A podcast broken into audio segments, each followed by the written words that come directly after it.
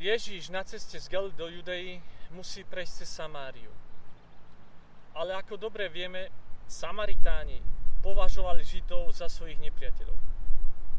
Keď teda Ježiš a jeho učeníci požiadajú Samaritánov, aby mohli prejsť a nocovať v ich dedine, dostanú jasné odmietnutie. Jakub a Ján, nazývaní aj synovia hromu, sú na smrť urazení a chcú prinútiť Samaritánov, aby za to tvrdo zaplatili. Dokonca nestačí im len čisto ľudská pomsta. Keďže videli Ježiša koni robiť zázraky, sú presvedčení, že môžu aj nebo strhnúť na svoju stranu. Ježiš však uvažuje inak. Obracia sa na nich a pokarhá ich tomto prísnom pohľade je všetká vzdialenosť medzi štýlom Ježiša a štýlom učeníkov. Nevyčíta Samaritánom, ktorí ho odmietajú, ale vyčíta učeníkom, ktorí ho bránia. Súperi, oponenti, protivníci pre Ježiša neznamenajú nepriateľstvo.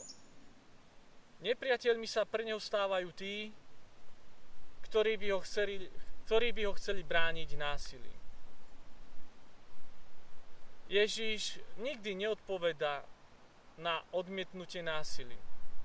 Dokonca vždy žiada svojich učeníkov, aby odpovedali na aroganciu rozumom a odpustením. Aby porušili reťazy výčitiek a pomsty. Vtiahnuť Boha do ich hry je najtemnejšou formou pomsty. Pretože by chceli ohnúť nebeské sily vo svoj vlastný prospech a záujem. Žiaľ, ako vieme, v príbehu histórie bol pomstichtivý postoj dvoch synov hromu prevedený do praxe ľuďmi rôznych náboženstiev. A v niektorých prípadoch sa to stále deje dodnes.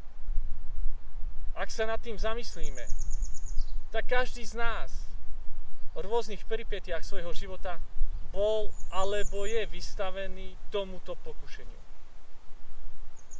Nezatúžili sme niekedy byť tými mužmi, synov, synmi hromu a použiť spravodlivosť a potrestať zlých a odmeniť dobrých.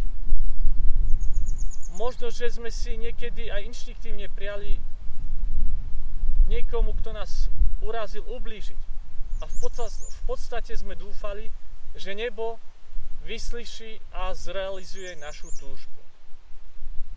Ale ak existuje modlitba, ktorá nestúpa do neba, tak je to modlitba namierená proti niekomu, proti človeku.